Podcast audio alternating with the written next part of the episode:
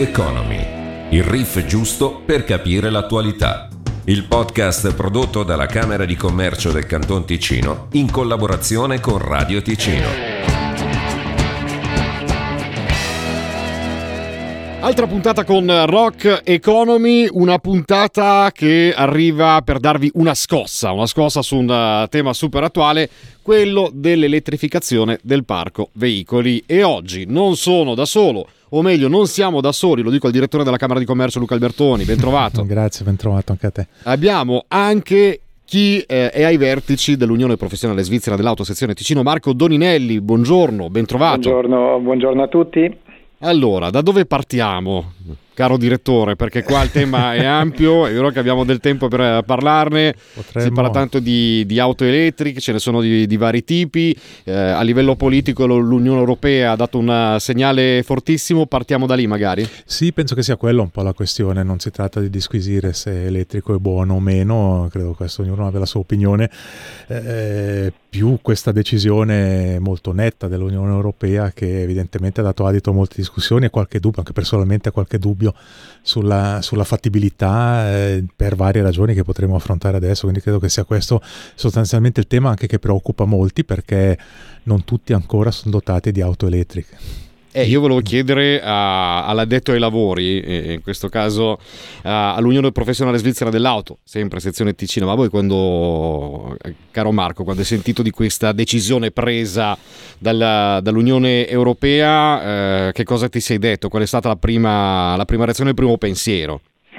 Allora, il primo pensiero boh, non è una novità assolutamente perché l'elettrificazione del parco veicoli è già da qualche anno che sta avvenendo, ci sono sempre più auto elettriche mm, messe sul mercato.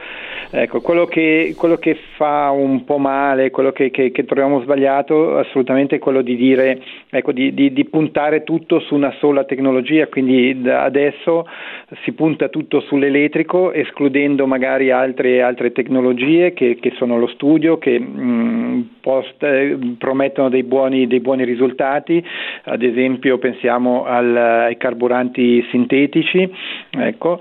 eh, poi parliamo magari anche di idrogeno, bon, questo non è molto chiaro se potrà eh, ancora essere preso in considerazione anche dopo il 2035.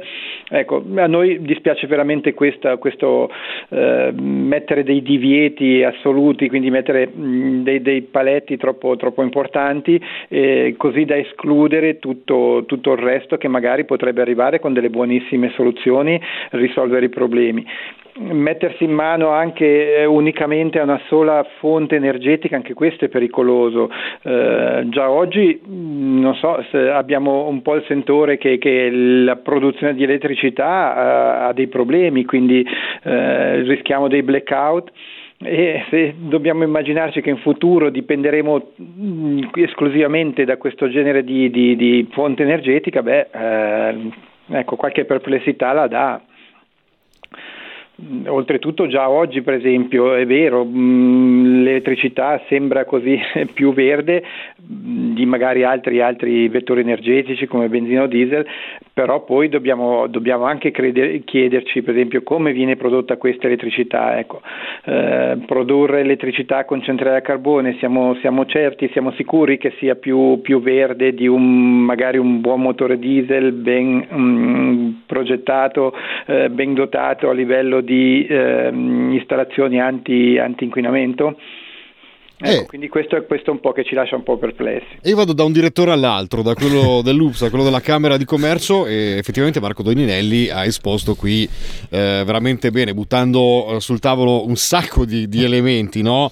dalla legittimità della decisione. Uno si chiede ma perché eh, sia stata così netta, eh, così chiara la decisione da parte dell'Unione Europea, dall'altra ci si chiede ma è veramente eh, sostenibile, ecologico, dato che si parla tantissimo di transizione energetica?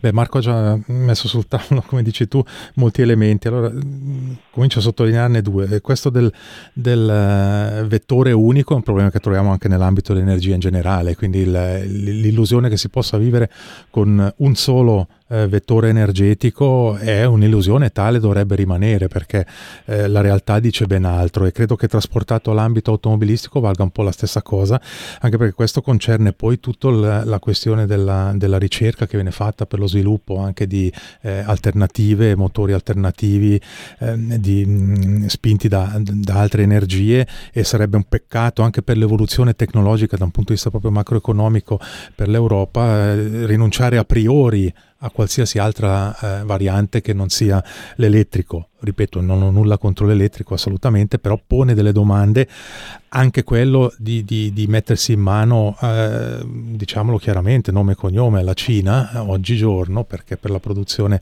eh, delle, delle, batterie c'è una necessità forte di materie prime, terre rare che eh, al momento sono reperibili soprattutto in Cina, non solo, ma soprattutto eh, in Cina Dubito che in dieci anni si possa invertire questo trend con grandi miniere di litio, ad esempio, in, in, in, Europa. Esistono delle miniere, ma ci sono molte resistenze a sfruttarle per questioni ambientali, eccetera, eccetera. Quindi ecco, il problema è molto complesso. Quindi, dal mio punto di vista, io già non sono un amante dei divieti in generale.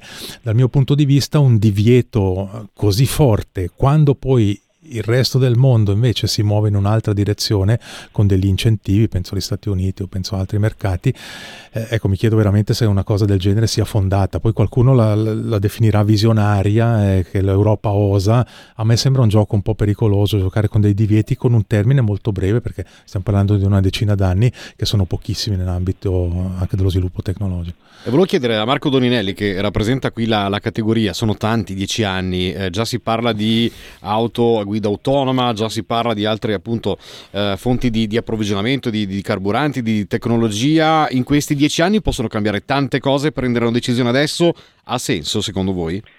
Allora, boh, senso non ha senso.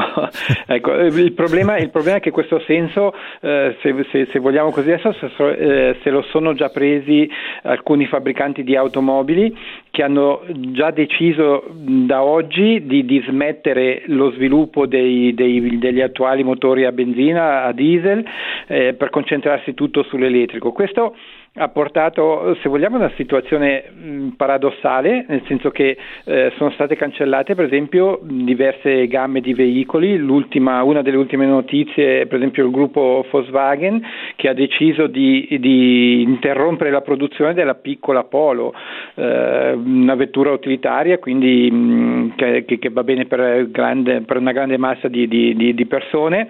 Eh, perché questo? Perché non avendo un futuro questo, con questo genere di vetture, eh, il fabbricante ha, ha pensato bene di, di, toglierla subito dalla, dalla, dalla propria gamma e, e, questo è peccato perché chi, chi adesso ha bisogno un, un'utilitaria deve, deve, una macchina mm, comunque piccola, mm, di principio anche più ecologica, non può prenderla perché deve orientarsi su una macchina più grande. Quindi mm, ecco anche questa decisione così di, di, di, di interrompere, di mettere un punto 2035 basta, ha portato a una situazione, se vogliamo oggi, paradossale. Paradossale anche perché chiedo al direttore della Camera, a Luca, eh, è una decisione presa dalla comunità europea. Sappiamo che la Svizzera ha, una situazione eh, un po' più indipendente, ma neanche troppo. Eh, quanto la subisce la Svizzera, il Ticino, questa decisione? Beh, ma credo che sarà inevitabile subirla uno a uno, una cosa così drastica, se veramente dovesse poi entrare in vigore, perché eh, facendo qualche telefonata ai colleghi europei eh, mi hanno fatto capire che ma se ne discute ancora, magari fra due o tre anni potrebbe esserci una, una decisione contraria da parte delle autorità europee. Potrebbe essere, però vuol dire che nel frattempo blocchi comunque, è quello che diceva Marco Doninelli prima, blocchi comunque la ricerca, lo sviluppo su diverse tecnologie, quindi si gioca un po' col fuoco sostanzialmente. Noi evidentemente, non essendo neanche produttori di, di, di automobili, subiremo completamente eh, quello che ci viene dettato. Dubito che importeremo molto dagli Stati Uniti, poi probabilmente dovremo comunque adeguarci al fatto che non possono circolare, le, non potranno più essere messe sul mercato eh, le auto eh, con, con, i motori tradizionali, chiamiamoli così. Quindi per, alla fine subiremo la decisione, del resto ci sono già delle tendenze anche in Svizzera, alcune città oltre Gottardo, penso a Losanna, hanno già definito che dentro 5-6 anni in centro città entreranno solo auto elettriche, per cui eh, anche qui stiamo vedendo un po' una stessa tendenza che, ripeto, a mio avviso è parecchio pericolosa e mi pone anche un un, porta a pormi un quesito, dire ma torniamo indietro di qualche secolo dove l'auto, è, l'auto diventa un, un'esclusività dei ricchi perché i costi, è vero che è possibile che i costi auto elettriche possano magari diminuire con l'evoluzione tecnologica, questo resta però un'ipotesi a cui non credo tantissimo, data la complessità di tutta la procedura anche di produzione, eh, quindi resterà comunque un livello a mio avviso di prezzi molto superiore a quello che conosciamo oggi, quindi il mio timore è un po' che si ritorni indietro di parecchio tempo e che si ritorni appunto a un'esclusiva per gente agiata e l'automobile non potranno più permetterselo tutti. E eh, volevo chiedere a Marco, eh, è così? Preoccupa il prezzo e poi eh, rilancio? Prima chiedevo se ha senso, dicevi no, non ha senso, ma è sostenibile questa direzione? È sostenibile, questo è un po', un po', difficile. Secondo me eh, è sostenibile, ma sostenibile. Eh, sarà sostenibile da chi può permetterselo, probabilmente andremo veramente verso mh, mm, una, non più una mobilità per tutti, una mobilità privata per tutti, ma diventerà sì, mh, mm, probabilmente una, una, cosa esclusiva di chi, di chi, potrà permetterselo e questo veramente lo stiamo, lo stiamo già vedendo. Le vetture nuove lanciate sul mercato, le vetture elettriche sono tendenzialmente più grosse, eh, vetture che costano di più, vetture che eh, al fabbricante rendono di più. La tecnologia elettrica adesso costa una, una, un peso importante sul prezzo della, dell'auto, eh, soprattutto per quello che riguarda le batterie, quindi è impensabile oggigiorno, domani non so, ma oggi è impensabile o, o, poco redditizio costruire una macchina piccola, un'utilitaria elettrica, perché il prezzo delle batterie, il prezzo della tecnologia è talmente elevato che non, non è sostenibile con auto di categoria inferiore. Quindi eh, immaginando il futuro, e neanche troppo lontano perché abbiamo detto una decina d'anni, eh, poi tutto può cambiare nel mentre, serviranno dei posteggi più grandi, adesso provoco, serviranno più soldi per comprare un'automobile e eh, le colonnine, eh, insomma uno se investe in quel settore lì in questo momento fa gli affari, se, se non è già saturo. no? Cioè, eh, quante colonnine serviranno? Quanta energia servirà? Perché si dice anche quello.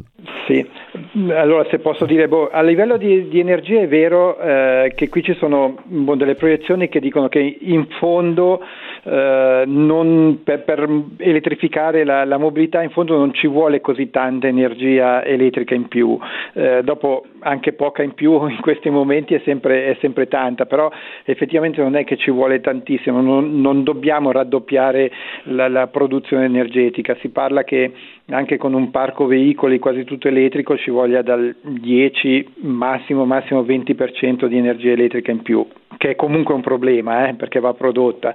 Eh, ecco, però eh, dobbiamo renderci conto che ci sono altre, altre, esigenze, abbiamo visto le colonnine, dovremmo piazzare mm, un'infinità di colonnine veramente, eh, perché dovranno, mh, mm, ci dovranno essere le colonnine pubbliche eh, quando uno è in viaggio deve poter caricare, ma ci devono essere anche le colonnine al domicilio, mh, mm, sul posto di lavoro, quindi ce ne saranno bisogno mh, tantissime. Ecco.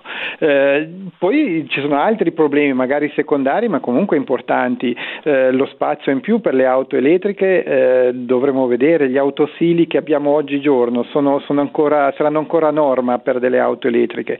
Da, dalle mie conoscenze No, adesso sono poche auto elettriche parcheggiate, vanno bene, possiamo metterle una vicino all'altra, ma con le auto elettriche eh, sappiamo che mh, mm, allora, non sono più pericolose di un'auto benzina, non è che si incendiano più di un'auto benzina, assolutamente no, però in caso di, di, di incendio, in caso di, di panne alla batteria sono più difficili da tenere sotto controllo, quindi magari arriveranno con delle norme dove, dove avremo bisogno di parcheggi più grandi dove avremo bisogno di distanziamento di più da una macchina all'altra.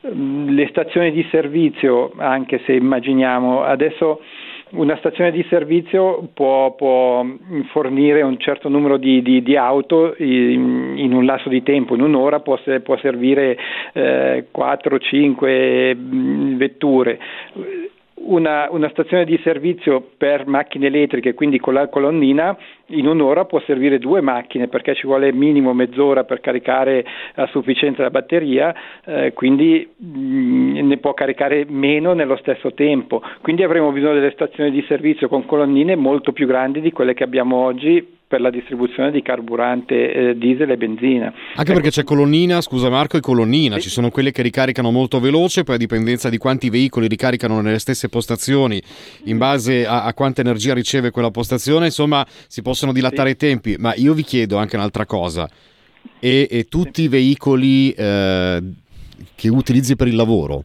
io penso eh, all'edilizia, io penso a chi trasporta, avranno il tempo di ricaricare, è vero che c'è la notte, ma se uno certo. deve fare un viaggio più lungo, cioè cambiano anche i ritmi di lavoro, cambia proprio la concezione del, del tempo, non è un rallentamento anche dell'economia?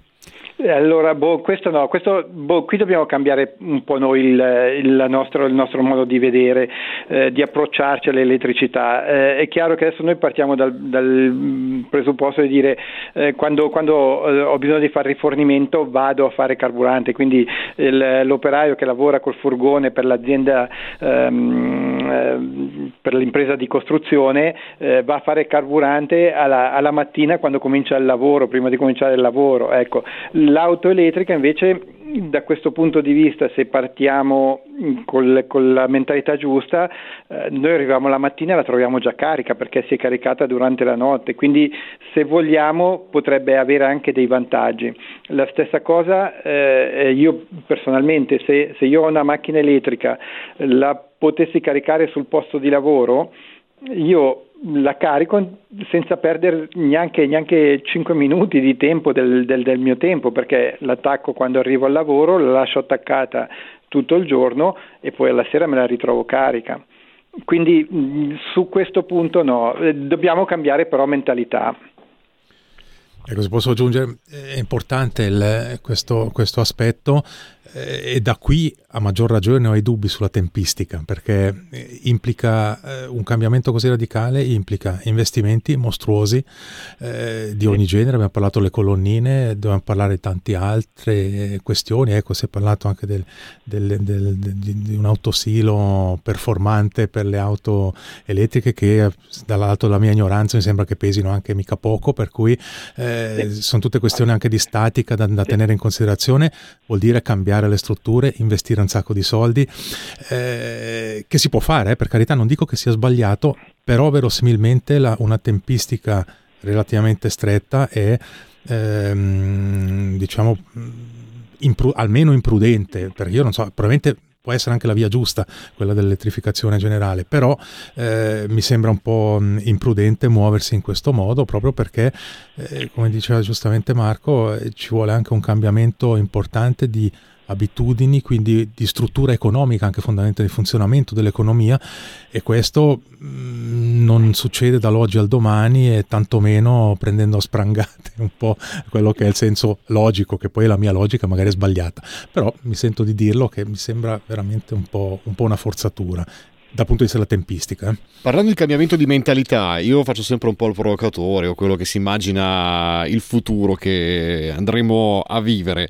L'auto da questo punto di vista, eh, dato che va ricaricata, può diventare una componente eh, al centro proprio della nostra vita, eh, considerando proprio la distribuzione di energia? Cioè si potrà un giorno utilizzare l'auto per dare energia a qualcos'altro e viceversa, magari creare dei pacchetti. Io pensavo prima quando eh, il direttore Albertoni parlava del costo, no? magari non accessibile a tutti, magari creeranno dei pacchetti tra case, eh, risanamento energetico, pannelli solari, auto e, e, fuori di testa pensarlo? No, no, questo assolutamente, anzi, eh, questo è, una, una, è, un punto di forza forse ecco, della, della, mobilità elettrica, dell'elettrificazione delle auto. Allora eh, già oggigiorno abbiamo mh, la possibilità di, di avere queste, queste mh, carica bidirezionale, quindi nel senso di l'auto si può caricare ma può anche dare, eh, cedere energia elettrica che ha accumulata. Ecco, questo pensando un po' al, al, futuro, a quello che potrebbe essere. Io posso immaginarmi appunto mh, la macchina elettrica,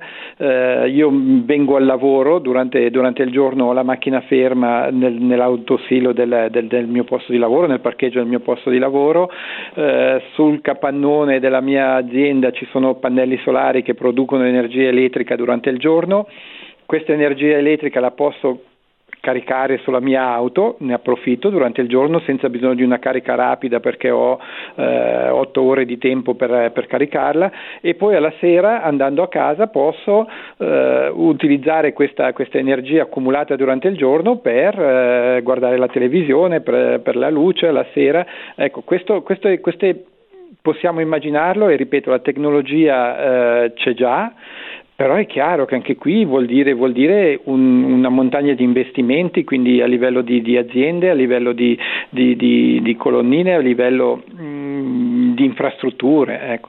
E questo ci vuole, ci vuole tempo. Dieci anni saranno sufficienti? Ho paura di no. Ecco, la tempistica penso che sia una componente importante perché tutti si stanno eh, dando delle scadenze a livello internazionale per questa transizione energetica. No? Adesso non, non, entrerei nemmeno nella questione di, di cosa potrebbe aiutare, penso alla, al nucleare per compensare perché sono tutti belli dritti su, su quell'argomento lì o quasi tutti. Chiedo al direttore Albertoni adesso chi è, perché chi sta ascoltando si sta chiedendo ma chi è che ci guadagna veramente da tutta questa operazione in termini eh, di, di, di qualità di vita, di clima, di risparmio energetico, ma anche in termini eh, finanziari, perché eh, da qualche parte qualcuno ha deciso di magari sì sacrificare qualcosa, ma dall'altra ci sarà per forza qualcuno che eh, farà business con, con una decisione del genere. Queste cose non sono, non sono, assolutamente casuali, per cui sicuramente c'è chi anche alcune case automobilistiche sono eh, considerate più in posizione più favorevole rispetto a altre perché potrebbero guadagnarci di più. Eh, questo è inevitabile, non mi scandalizza di per sé, perché in tutte situazioni di, di, di, anche di grandi cambiamenti c'è sempre eh, un vincente, un perdente, eh, fa parte della, della, logica delle cose. Eh, però secondo me bisogna eh, soprattutto limitare le perdite più che evitare che qualcuno ci guadagni, quindi eh, creare delle difficoltà artificiali perché ci si intestardisce eh, a mettere degli obiettivi a mio avviso troppo ambiziosi dal punto di vista proprio delle tempistiche. Ecco, questo è un, è un errore eh, fondamentale, l'abbiamo già fatto in altri ambiti, sempre nell'ambito energetico. Eh, abbiamo visto adesso che anche decisioni molto recenti erano sbagliate perché dettate più da emozioni o da illusioni eh, e in assenza di una vera alternativa praticabile subito, immediatamente, eh, io sarei molto prudente ad agire con divieti così drastici. Questa è un'opinione mia. Eh, ecco, quindi vincenti e perdenti va bene, però limitiamo i danni almeno, ecco, se proprio non riusciamo a trovare soluzioni migliori. Chiedo al direttore dell'UPS adesso, eh, sto immaginando proprio il costo dell'energia. Adesso sappiamo qual è il costo della benzina, più o meno, perché va, è variato anche quello eh, tantissimo eh, è, è stupido pe- pensare e preoccuparsi della carenza d'acqua perché andiamo sempre più verso uh, siccità ovunque. Uh, nel periodo storico che stiamo vivendo in Italia, ma anche da queste parti, è un problema reale e eh, chiedo, pensando proprio alla produzione eh, idroelettrica, pensando alla produzione di energia elettrica, non dovesse esserci più tutta l'acqua che abbiamo adesso, paradossalmente, si va a prendere il gas aumentano anche i costi, aumenterà tutto, chi, è che paga alla fine? Alla fine penso che le concessionarie non sono per nulla felici perché si trovano tra incudine e martello, le case automobilistiche faranno il loro prezzo e il consumatore finale, chiedo Marco Doninelli. Sì, Sì, boh, adesso io è chiaro che non sono un esperto di, di, di produzione eh, di energia elettrica, io, mh, mm, qualcuno, qualcuno, pagherà, chiaro, eh, boh, i concessionari stanno già, stanno già, pagando adesso perché per loro anche voler, mh, mm, dover cambiare eh, per adattarsi alla mobilità elettrica sono investimenti importanti, eh, oltre che formare, che formare, il personale devono anche adattare le loro, le loro installazioni, quindi questo eh, stanno già facendo questi investimenti. Eh, la produzione di energia sì, è chiaro che anche questa, questa situazione adesso che abbiamo in, in, Ticino dove l'idroelettrico mi sembra molto, mm, molto importante per la produzione di energia elettrica eh, potrebbe essere un futuro, un problema in, un problema in futuro. Ecco. Mm, quello che io vedo qui è una, una, un'alternativa eh, che anche dobbiamo sfruttare, che oggi penso che non sfruttiamo ancora eh, veramente al massimo, è quella del fotovoltaico, come, come, facevo prima l'esempio, quindi durante il giorno quando, quando il, la gran parte dei veicoli è ferma perché eh, le persone sono al lavoro, ecco, pot- dobbiamo imparare a sfruttare maggiormente questa, questa possibilità. Quindi pianificare bene tempi, eh, destinazioni, eh, organizzazione, perché a quel punto bisogna organizzarsi bene per eh, capire come gestire eh, la propria auto, il proprio veicolo elettrificato. E eh, direttore, eh, io chiedo anche, il problema più grande potrebbe essere la tempistica. Il vantaggio più grande può essere un'opportunità ma sicuramente come ogni eh, rivoluzione, così, ci sono sempre delle opportunità, eh, fa parte anche della, della, può far parte di una trasformazione anche se penso delle, delle, grandi case automobilistiche, alcune hanno già fatto, altre stanno facendo, alcune stanno riflettendo. Eh, ecco, lì sono un po' critico su alcune, alcuni rappresentanti di case automobilistiche che dicono si perdono un sacco di posti di lavoro e viene fermata l'attività, eccetera. Capisco, è nell'immediato è assolutamente comprensibile la preoccupazione, eh, ma io credo che il, il, ancora una volta torno sulla tempistica, credo che potrebbe essere anche un, un'evoluzione giusta e magari ineluttabile che bisogna cavalcare. Eh, però cavalcarla nei, nei, tempi giusti perché altrimenti rischia di fare danni effettivamente perché anche se pensiamo eh, Marco l'ha accennato brevemente la riconversione anche dal punto di vista formativo di chi lavora oggi in questa, in questa industria non si fa dall'oggi al domani ci sono tutti c'è tutto un, un percorso da, da, da, svolgere eh, e questo non può essere inventato da un momento all'altro. Quindi lì si rischia di fare, di fare danni, quindi al di là del, del, del rischio immediato proprio del, di, di perdere posti di lavoro, eccetera, potrebbero nascere nuove opportunità, magari addirittura moltiplicando i posti di lavoro perché si creano anche nuovi mestieri, questo è possibile, però ancora una volta nei tempi e nei modi giusti. E infine vorrei chiudere con una battuta, no? perché siamo qui t- come tra amici in uh, questo podcast, in uh, Rock Economy, al direttore dell'UPSA uh, sezione Ticino, vorrei chiedere, ehm, arriveremo prima alle auto elettriche, ad un ricambio totale del parco veicoli, penso al Ticino, vabbè mettiamoci anche l'Europa, o apparirà prima il collegamento veloce a 2 a 13, magari la terza corsia dinamica?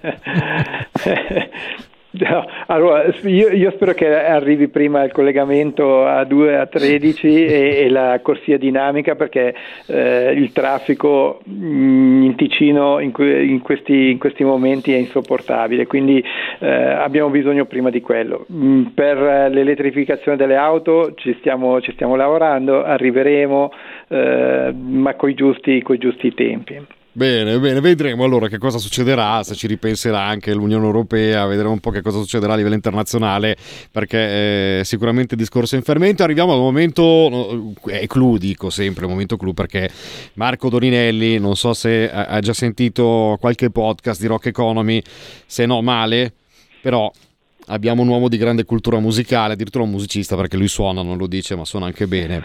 E allora okay. chiediamo, che canzone ha scelto il direttore per eh, parlare dell'elettrificazione, di, di elettricità, di, di, auto per questo podcast. Come lo chiudiamo? Beh, io lo chiuderei con l'IO2 Electrical Storm, che mi sembra la tempesta elettrica, mi sembra il titolo più appropriato. Standing ovation, standing ovation, ringraziamo anche Marco Doninelli, direttore della, dell'Unione Professionale Svizzera dell'Auto, eh, sezione Ticino, grazie Marco. Grazie a voi. Grazie a Luca Albertoni. Grazie a te, grazie a Marco e alla prossima. E grazie alla a te prossima. all'ascolto. Alla prossima puntata di Rock Economy. Grazie.